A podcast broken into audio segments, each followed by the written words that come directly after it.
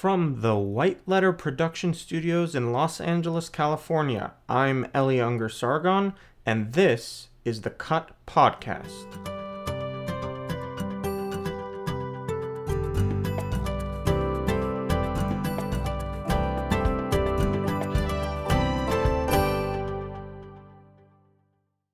So, do we have any questions, comments?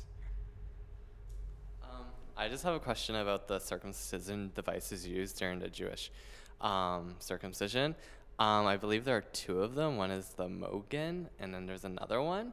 Um, so my question is, what's the difference between the two?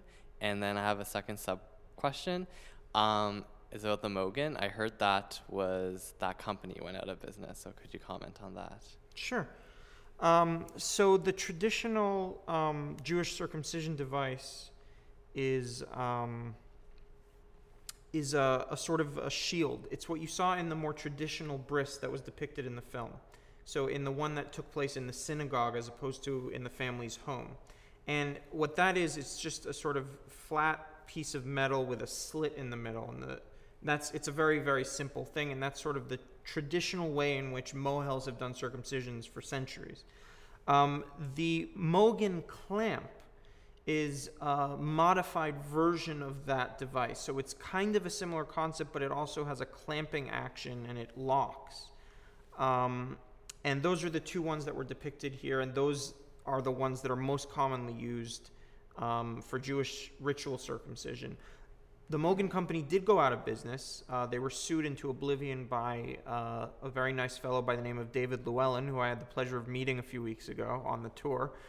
Um, and they went out of business uh, because David Llewellyn sued them for um, some botched circumcisions. Um, as it turns out, when you look at complication rates for circumcision, um, the the um, the Mogen clamp is responsible for a higher percentage of um, uh, sort of accidental cutting away of part of the glans.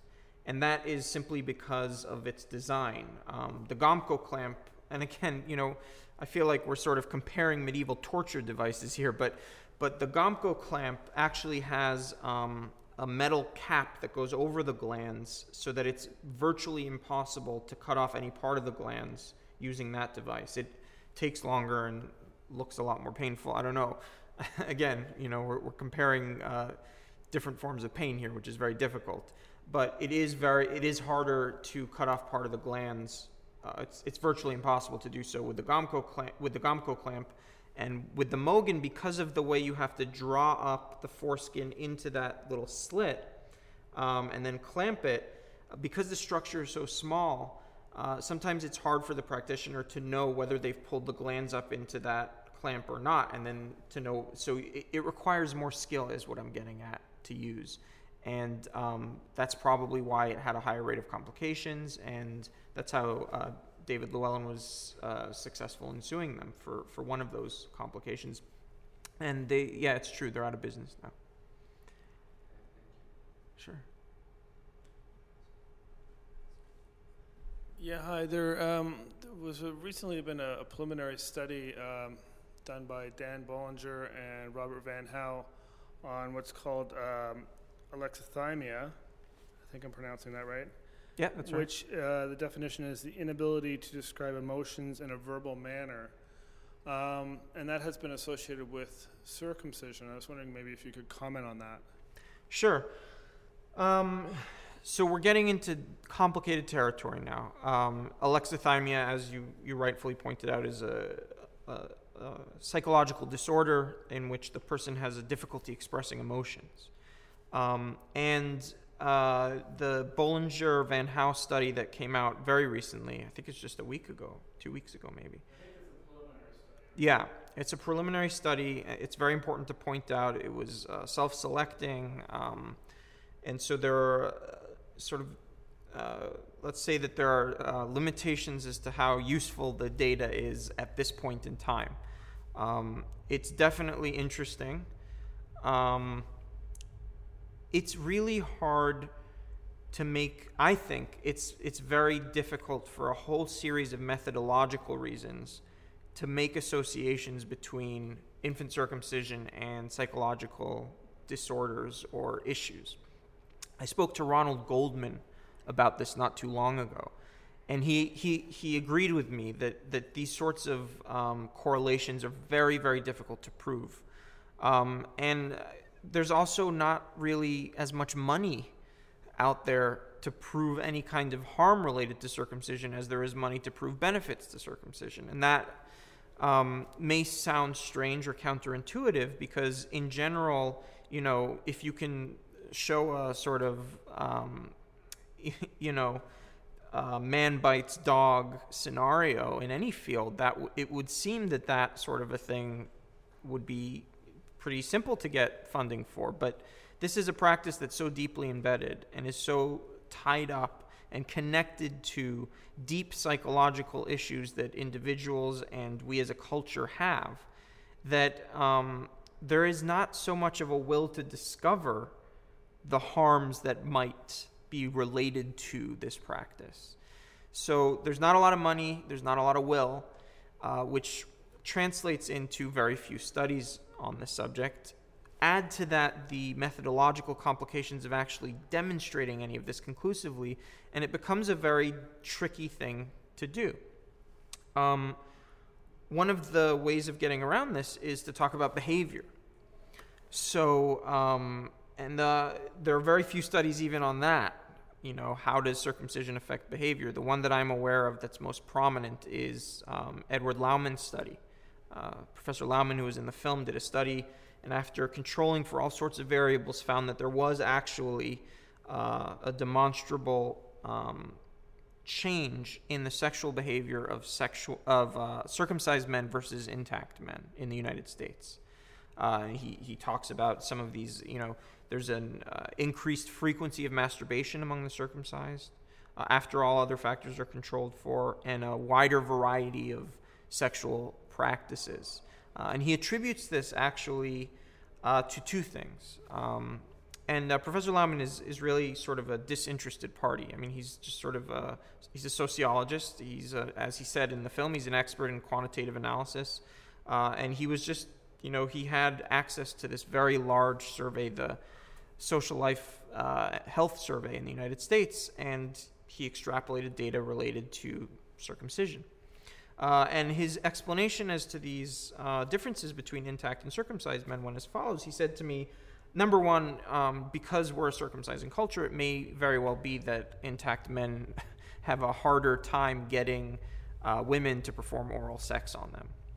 That was one thing he said. The other thing he said, which I thought was very interesting, again, difficult to prove, and we know that there are differences in sexual behavior. We don't know how to attribute it, but his theory was that circumcised men are constantly searching for a sexual satisfaction that they simply can't get because they've lost primary erogenous tissue in their circumcision, whereas intact men get a very satisfying sexual experience off the bat. Therefore, circumcised men are masturbating more, engaging in more uh, and, and a, a wider variety of sexual practices because they're chasing a kind of satisfaction that they can't get beyond that, and I think even that is sort of pushing the boundaries of what we can actually say accurately about this.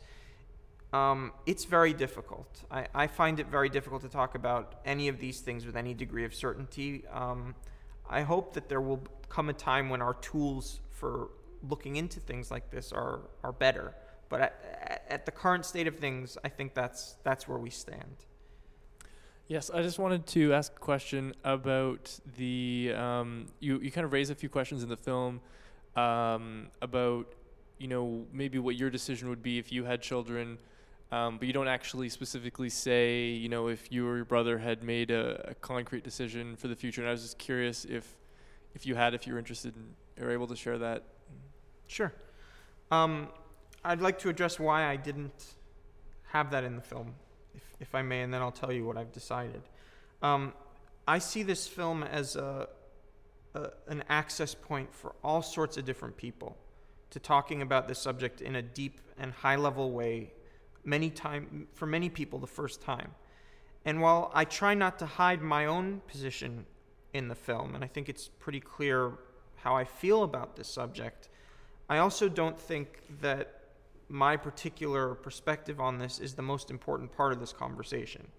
Um, now, I tried to make a film that was true to my own experience, and I tried to mirror um, my intellectual and emotional journey in the way I edited the film and structured it. Um, but it's not, as a work of art, I didn't feel it important to be so direct. Now, to answer your question, uh, I, I would never, ever circumcise a child.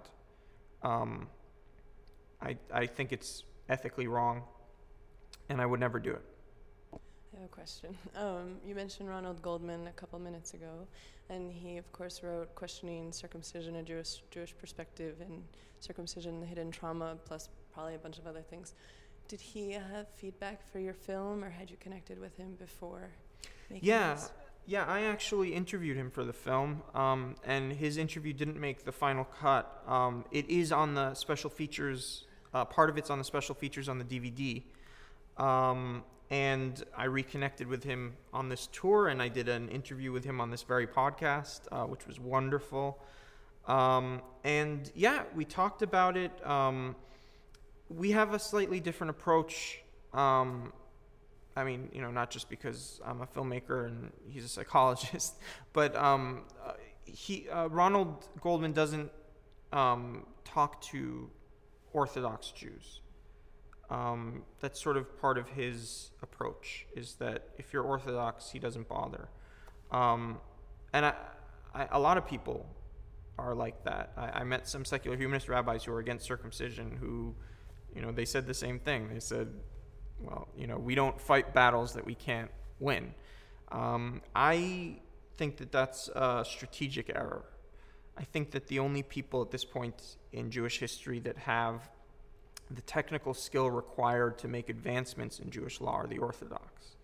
Uh, which is not to say that I, you know, it's not a, a sort of far out their idea of engaging Orthodox people on this issue. But uh, since the film came out, I've been doing just that um, in many different ways. Um, and I've had Orthodox people come and see the film. Some of them even really appreciate the work that I did here um, and the, the issues that I'm raising. Um, so uh, that's that's a difference in approach that we have. Uh, but th- on the other hand, you know, Ron's point about the vast majority of uh, Jews living in North America are not Orthodox um, is that's, true, and um, and uh, it's a strange turn in Jewish history that the liberal movements have kind of not taken this issue up in a serious way. Uh, there was a like a blip in Germany in the late 19th century when the reform movement first got started. They were reevaluating all sorts of Jewish rituals and making all sorts of radical changes.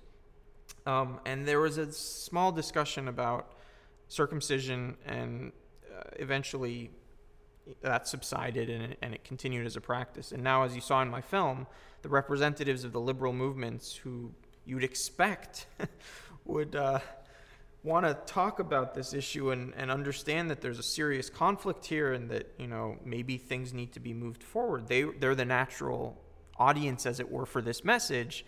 They're kind of in a very strange place in their history where they're hiding their heads in the sand about a whole bunch of issues and looking over their shoulder at the Orthodox for a whole other bunch of issues. So there's a lot of internal post Second World War politics going on here. Uh, but the bottom line is that the movements themselves are not taking this issue seriously and they're very scared. I find when I approach Jews that the liberal Jews are more scared of what I'm doing than the Orthodox Jews, which is a very ironic and strange state of affairs. Um, but the people, and um, American Jews nowadays, it, it, must be said, are largely unaffiliated. Um, they may go to the synagogue that happens to be closest to them or the temple that happens to be closest to them, but they don't really in previous generations, they were strongly sort of identified as reform, conservative, orthodox, reconstructionist. Um, but nowadays, we're sort of in a post denominational world. The only people who really care about denominational differences are the Orthodox, for sure, and then the sort of professional class of reform, conservative, reconstructionist Jews, like the people who are employed by the movements, the rabbis and the cantors and the, those people. But the average, the bulk of American Jewry, I don't think are even aware of the theological differences between the denominations, and I think in theory are could be very receptive to this sort of idea. Um, and in practice, I can tell you that this is true also of a large number of Orthodox Jews that have simply not thought through the implications of this ritual. Uh, Hi. Um, I was wondering what you hope to achieve with your film, if, that makes sense. Sure. It's a good question. Um, because, uh, well, I have to, it's a question I ask myself all the time because um, I'm dealing with a very politically charged subject here. Um, and you'll see in the next project that I'm working on, probably even more so. Um, and so the question of who am I and what am I doing here is a really important one. Um, and I think that I'm an artist. I see myself as an artist. I see this as art. Um, but it's art that's meant to get people thinking in a particular way. Um, and I'm trying to I'm trying to do a lot here. I'm trying to relieve people of misconceptions. I'm trying to educate people. And I'm trying to put the information and the tools into the hands of average people to radically rethink a common practice that I think is harmful. That's sort of what I'm trying to do. And I'm trying to do it artistically. And, and this may be, there may be a difference here between how I judge my success as an artist and the way an activist would judge their success as an activist. I judge my success as an artist based on the quality of the experience I'm giving my audience. An activist, I think, judges their success based on uh, the number of people that they're able to convince. So I think there's an important distinction there. Um, and I, I do think that, you know, to a certain extent, this is activism. But again, how I judge the success of my work is not how many people I'm able to persuade. It's how good an experience am I providing and, and how, um, what are the quality of the tools that the audience come away with. I noticed that she, um, she talked about the health benefits, but I don't believe uh, Jews circumcise for health benefits. Is that correct, or am I mistaken on that?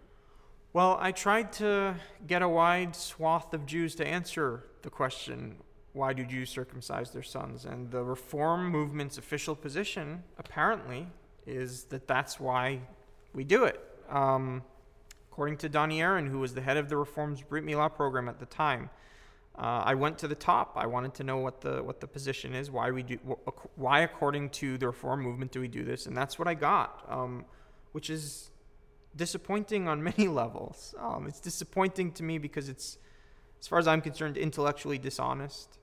Uh, it's what my father in, calls in the film apologetics. He says some groups with this derision in his voice, and he means the reform um, because he knows that this has been their position for some time now.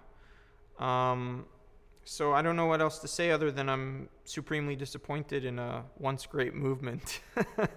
um, no, for the most part, I don't think most Jews would say that. Uh, I think that's sort of really hard sell. Um, and the health benefits only uh, were that that whole argument doesn't predate the late 19th century anyway. So um, you know, for most of Jewish history, that was not part of it. In fact, uh, when we talk about the sexual effects, um, you know there are there are sources in the Jewish tradition that say you know we know that it has damaging effects on sexuality and for some people for some Jewish commentators that's why it's done. Moses Maimonides most famously um, says that you know we circumcise because it dampens sexual pleasure and um, that frees a man up to do the more important things in life. He also interestingly says that uh, women who have sex with intact men have trouble leaving them um, so, you know, some very prescient uh, medieval thinking going on there. Uh, Moses Maimonides, of course, was, uh, was a physician. There are also other texts that talk about the, um, you know, the sort of uh, I just learned this uh, yesterday, actually. Rabbi Bula was saying that uh, in Chabad, this uh, particular branch of Has- uh, Hasidic Jews, that um, they say, Why is the baby crying? He's crying not because he's in pain, but over the loss of the future sexual pleasure that he's going to get from, that he might have gotten from his foreskin. So again, they're you know spotted throughout the Jewish tradition. There's this acknowledgement that this is um, damaging. We know from the Talmud that the rabbis knew that children died from this on occasion, whether from hemophilia or um, you know circumcision-related complications. Uh, and it was still a central practice. Um, and uh, yeah, I mean that's it's a covenant. It's what Heshi Warsh said. I mean that's really the root uh, Jewish reason is that it's uh, that I mean that was given is that this is a covenant between the Jews and God, um, and it's sort of part of the deal. You know, you do this to your sons, and you're my people, kind of thing.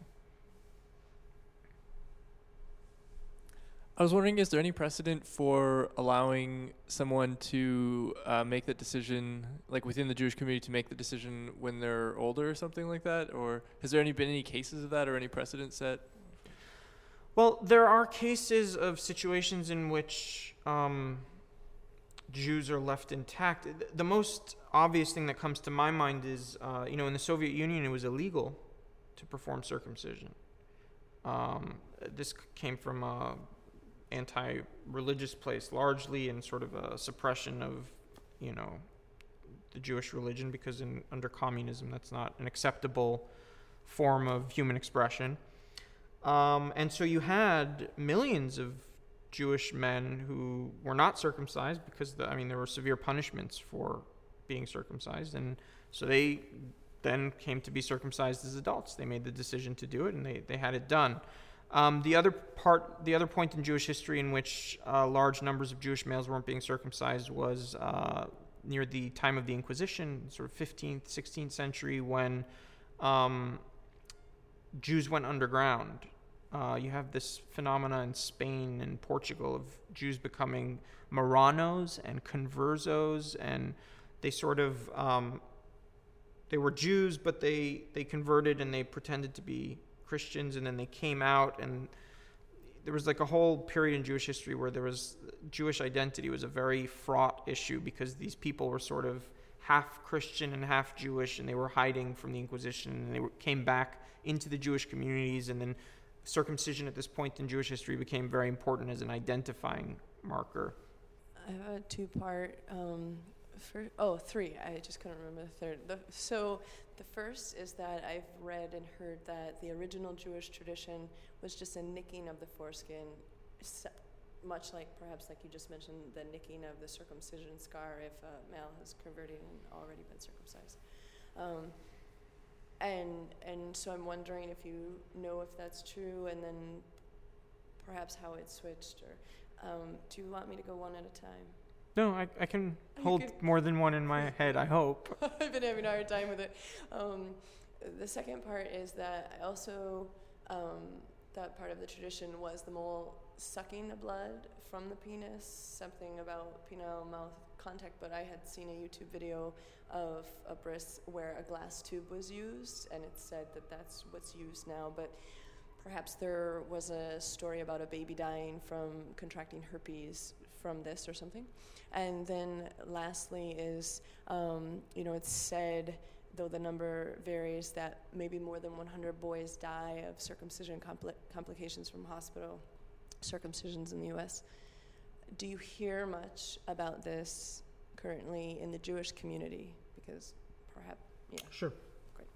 So, uh, the first part of the question, uh, very simply, it's a common misperception that I hear from a lot of activists this notion that it was just a ritual nick. It was never a ritual nick. Never. There was a time in Jewish history when it was less radical than it is today.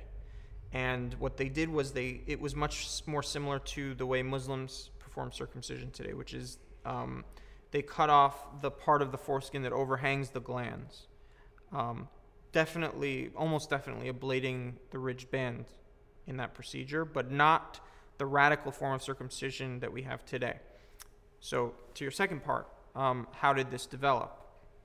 Well, uh, again, the less radical practice was the cutting off of the anterior foreskin that overhung the glans.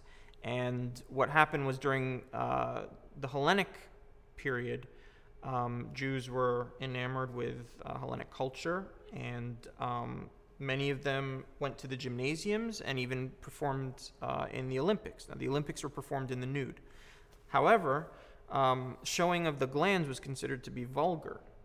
So a circumcised male could not really participate in the Olympics. So what Jews started doing to fit in better was they started restoring their foreskins, and they would put weights on them. And um, it was, uh, I mean, if you have some foreskin left, it's a reasonably simple procedure to restore it. Uh, it doesn't take so long. The rabbis caught wind of this and instituted the more radical form of circumcision to prevent men from being able to restore their foreskins. That's the history of that. Now, going to your th- the third part of your question, once that was instituted, there were three parts to the traditional circumcision. The first is called mila, in which the cut is made. The second part was priya, that's the tearing away of the remaining mucosal layer. And the third part is mitsitsa, which is the sucking. Now, the first two parts were essential and seen as essential and central parts of the practice, and the rabbis made it so that if some of the mucosa remained or it wasn't torn away, it wasn't considered a valid circumcision. So it had to be completely ablated at that point for the reason that I mentioned about prevent, preventing people from restoring their foreskins. The mitzitza is actually mentioned, the suction, the direct oral to genital suction, is mentioned along with a whole other host of things that were supposed to help in the healing process and prevent infection. I mean, they didn't know what infection was in those days, but it, it's, it's discussed alongside the medical uh, parts of the practice, not the ritual parts. Uh, using cumin was a, is also mentioned in the same sort of part of the Mishnah and the Talmud. Um, when the germ theory of disease came around in the 19th century, Edward Koch and Pasteur and you know all these folks, um, rabbis started noticing that um, babies were getting infected uh, with this mitzitza bepeh, this direct oral to genital suction. Uh, before that, they didn't have the concept of infection. They didn't understand what that meant. As soon as that happened, a number of very prominent rabbis um, ruled that you need to use uh, a tube so that there's a separation between the mouth and the penis for the suction.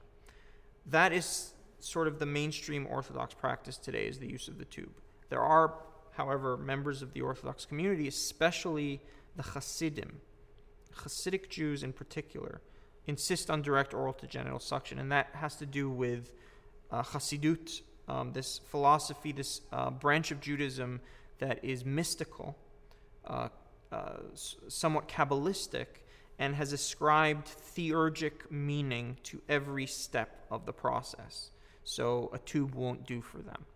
And yes, in 2005, two babies died of oral to genital herpes infections as a result of an infected mohel. As far as I know, that mohel is still working today. Um, and in my opinion, it's um, due to the great irresponsibility and impotence of the New York uh, Health Department that they are still out there. And, but hemorrhage and infection or even word of a botched circumcision. Like, do you hear anything about that in the community? Oh, well, I hear stories. I mean, people know that I'm the circumcision guy. so I hear stories all the time about botched circumcisions. Um, and it's sort of the way the stories are told are with a kind of it's almost like a, like a natural disaster has happened right? Agency is removed from the equation. Um, it's not seen as as you're not seen as having a choice in the matter. So at that point, it becomes if something goes wrong. It's like a natural disaster where it's just like it happened. It's terrible, but like no one talks about it in terms of ethical responsibility or you know sometimes people get angry at the mohel for messing up and you know certain mohels have bad reputations and um, but that's the extent of it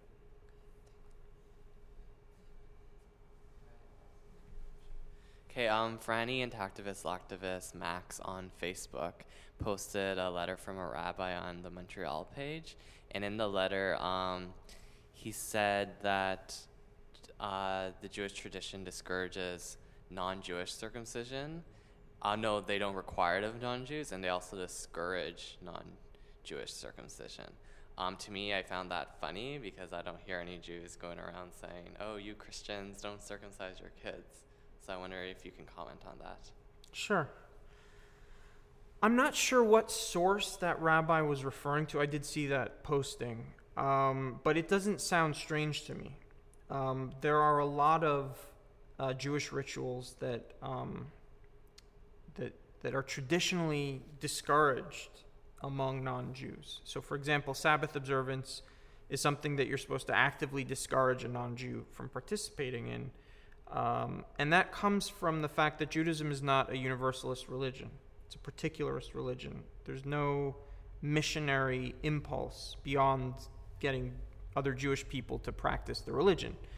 Um, so I'm not surprised to hear that about circumcision. Now, historically, things didn't exactly work out that way, as we know. Uh, Len Glick mentioned in the film the prominence of Jewish physicians in uh, promoting the practice of circumcision. And of course, it makes sense to anyone who thinks about it that there would be a sort of subconscious or conscious desire to blend in.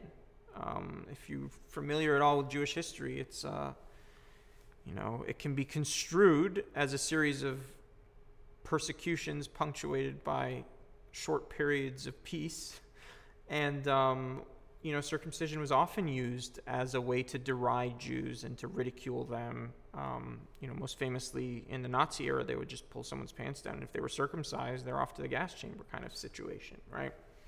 So knowing, being familiar with that history, it makes perfect sense that someone would be relieved and maybe even want to promote something that would um, take this away as a distinguishing physical characteristic um, that marked Jews as Jews. Um, so that's and that's sort of been the history in this country. Uh, again, I'm not implying that there's a conspiracy. It's just a very natural thing for a, a persecuted people group to not want to be persecuted, and anything that can uh, prevent them from being persecuted would be looked upon positively.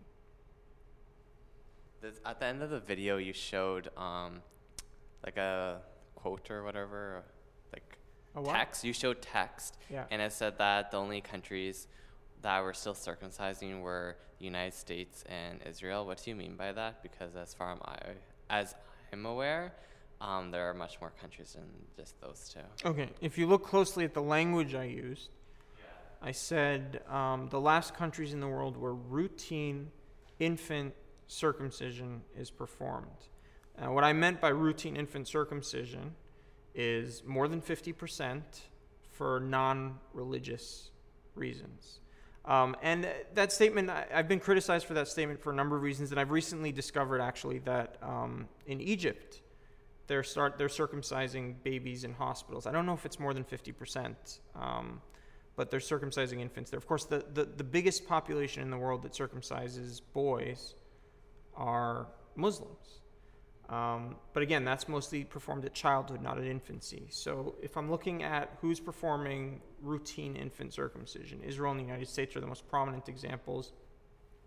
Um, there are many other places that perform circumcision, but again, at infancy, um, there there are some places where it's catching on more, especially places that have you know heavy American influence, and of course now there's a big push to get Africans to circumcise their male infants for you know so-called health reasons.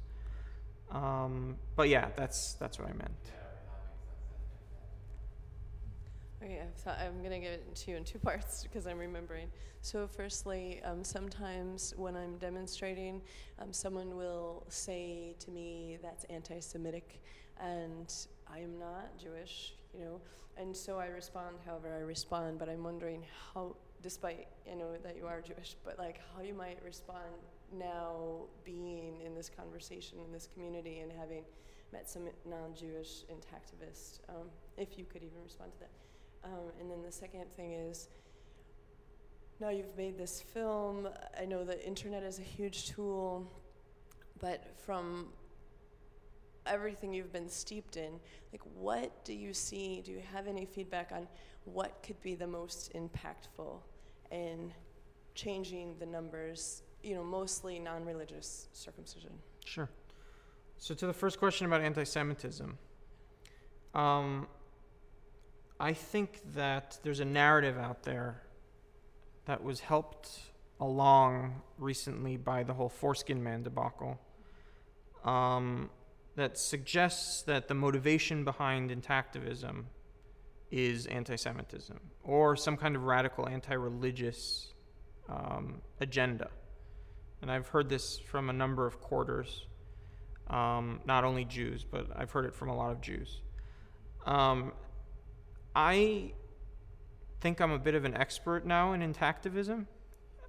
I've been traveling around the country meeting some of the most prominent intactivists on this continent, and I I just I think it's a it's a complete um, fabrication. Like I I don't see any evidence of significant anti-Semitism among intactivists, and I certainly don't see that as in any way a motivating factor behind people's concerns over this issue. It's just not what, what I'm seeing at all. Um, so, and I try to tell people that. Um, you know, and I, I think I have some authority to speak about this now. Uh, this film came out four years ago, and I've met quite a few intactivists and, and spent more time than most Jews have with intactivists. Um, and I, you know, I, I'm not sure to what extent this is a genuine fear and to what extent it's a political manipulation by certain people to prevent things from happening that they don't want to have happen. Uh, I hope to, you know, learn some more about this. Uh, as I go forward in this tour, I'm going to have a number of encounters with some people who are involved with these efforts. So I hope to be able to have the opportunity to ask some pointed questions about that. Um, but um, I mean, I think the most uh, obvious response is um, the majority of circumcisions are non-religious, and so clearly, that's what we're concerned with. That's what you know. That's it. Just it's so obvious to me, and it's so apparent just from my interactions that this is just not an issue, really. I, there are marginal characters within intactivism who I've seen online or elsewhere exhibit some kind of you know conspiracy theory bordering on anti-semitic rhetoric but it's very marginal I, I, don't see that and even for those people i don't really think that's what motivates their intactivism at all um, what's most effective well that's different for different people i'm finding just watching my film right so i tried to have a lot of stuff in there pack it in um, with different kinds of material. Some people respond to the sexual effects of circumcision. It's a huge part for me. Like, I think, from an ethical perspective, a big part of the problem is that you have these permanent lifelong consequences to sexual experience. So, to me, that's a really important thing. I devote a lot of time in the film to it. And I went to great lengths to try and um, explore that in the film. But there are people who are just not moved by that at all. I mean, there are lots of people who just like, okay, you know, whatever, sex, you know, I like sex, fine. But then they see the, the circumcision scene at the end and it's traumatic and, and it changes their mind about it. Um, so it's really, a, a, you have to approach this as a kind of multifaceted thing. Um, and really try and educate yourself as best you can on all of the different sides of it. You need to take a multi interdisciplinary approach to the subject, educate yourself in all these different fields so that when you meet someone, um, you can sort of get a sense of what they might, might respond to most or what their concerns are and um, provide them with the appropriate information that would be effective for them. Um, I think there are a lot of access points to this subject, and um, being as well equipped as you can to talk about any of them at any given time, I think, is a really good strategy. Do you ever um, get accused of being like self-hating, a self-hating Jew in your in your line of work? Because there's a lot of a lot of times where I've heard, um, you know, accusations like, you know, the anti-circumcision movement is based on anti-Semitism, but there's also some Jews who say that if you're not, you know, for Israel and for circumcision, you know, you're hypocritical or self-hating. How do you respond to that? Yeah. So this has just been this has been really interesting for me. Um, I can now talk about the quality of the hate mail that I get for my two different projects and uh, compare them. And um, what's been wonderf- wonderfully interesting to me is that um, the hate mail that I got for Cut, there wasn't a lot of it, and it was always anonymous. And for the most part, um, Jews who watch my film understand that I'm taking a very respectful approach to the tradition and that I value the tradition, that I'm not coming at this from a place of hate or from a place of self loathing. Um, the hate mail I'm getting for a people without a land is um, is much harsher, much more voluminous. They're sending hate mail to members of my family, and um, th- it's not anonymous. They always have their name, their address, and their phone number at the end of it, which tells me a lot about um, the sort of what people think about these two issues and what they're more threatened by, honestly. Um, yeah, I get called a self hating Jew a lot, but it has to do with my ideas about the state of Israel more than it does about my ideas of, about circumcision. And, you know, I kind of expected, I anticipated some of my critics to link the two things to be like, huh, why should we take anything he says seriously? He's against circumcision. What kind of a nut is against circumcision? And it hasn't really happened that way. Um, and I mean, just from the beginning, our first public screening of Cut was at the University of Chicago's Hillel. And uh, in Chicago, the, the, Jewish organizations are all sort of fed by this massive thing called uh, the JUF, the Jewish United Fund. And they sort of funnel lots and lots of money to all Jewish, all sorts of Jewish concerns in Chicago, including the Hillel that I was showing my film at. And they called up the director of the Hillel a couple days before the screening, and they said, How can you have this film here? And the director thought they were going to start talking about the importance of circumcision. What they were actually objecting to was there's a single line in my bio that said, Eli did not serve in the Israeli military for ethical reasons. And because of that line in my bio, they were putting pressure on the Hillel to shut the whole thing down. And the director was flabbergasted. He was like, You realize what the film's about? You're complaining about this line in his bio. Do you realize that he's, he's questioning circumcision? They didn't want to hear about it. All they cared about was that I had dared to say that I didn't serve in the Israeli military for ethical reasons. So it's been that way ever since. That's our show. If you have any questions, comments, or suggestions, please email them to us at cutdocumentary at gmail.com. And if you like what you've heard today, please support us by buying our film at www.cutthefilm.com.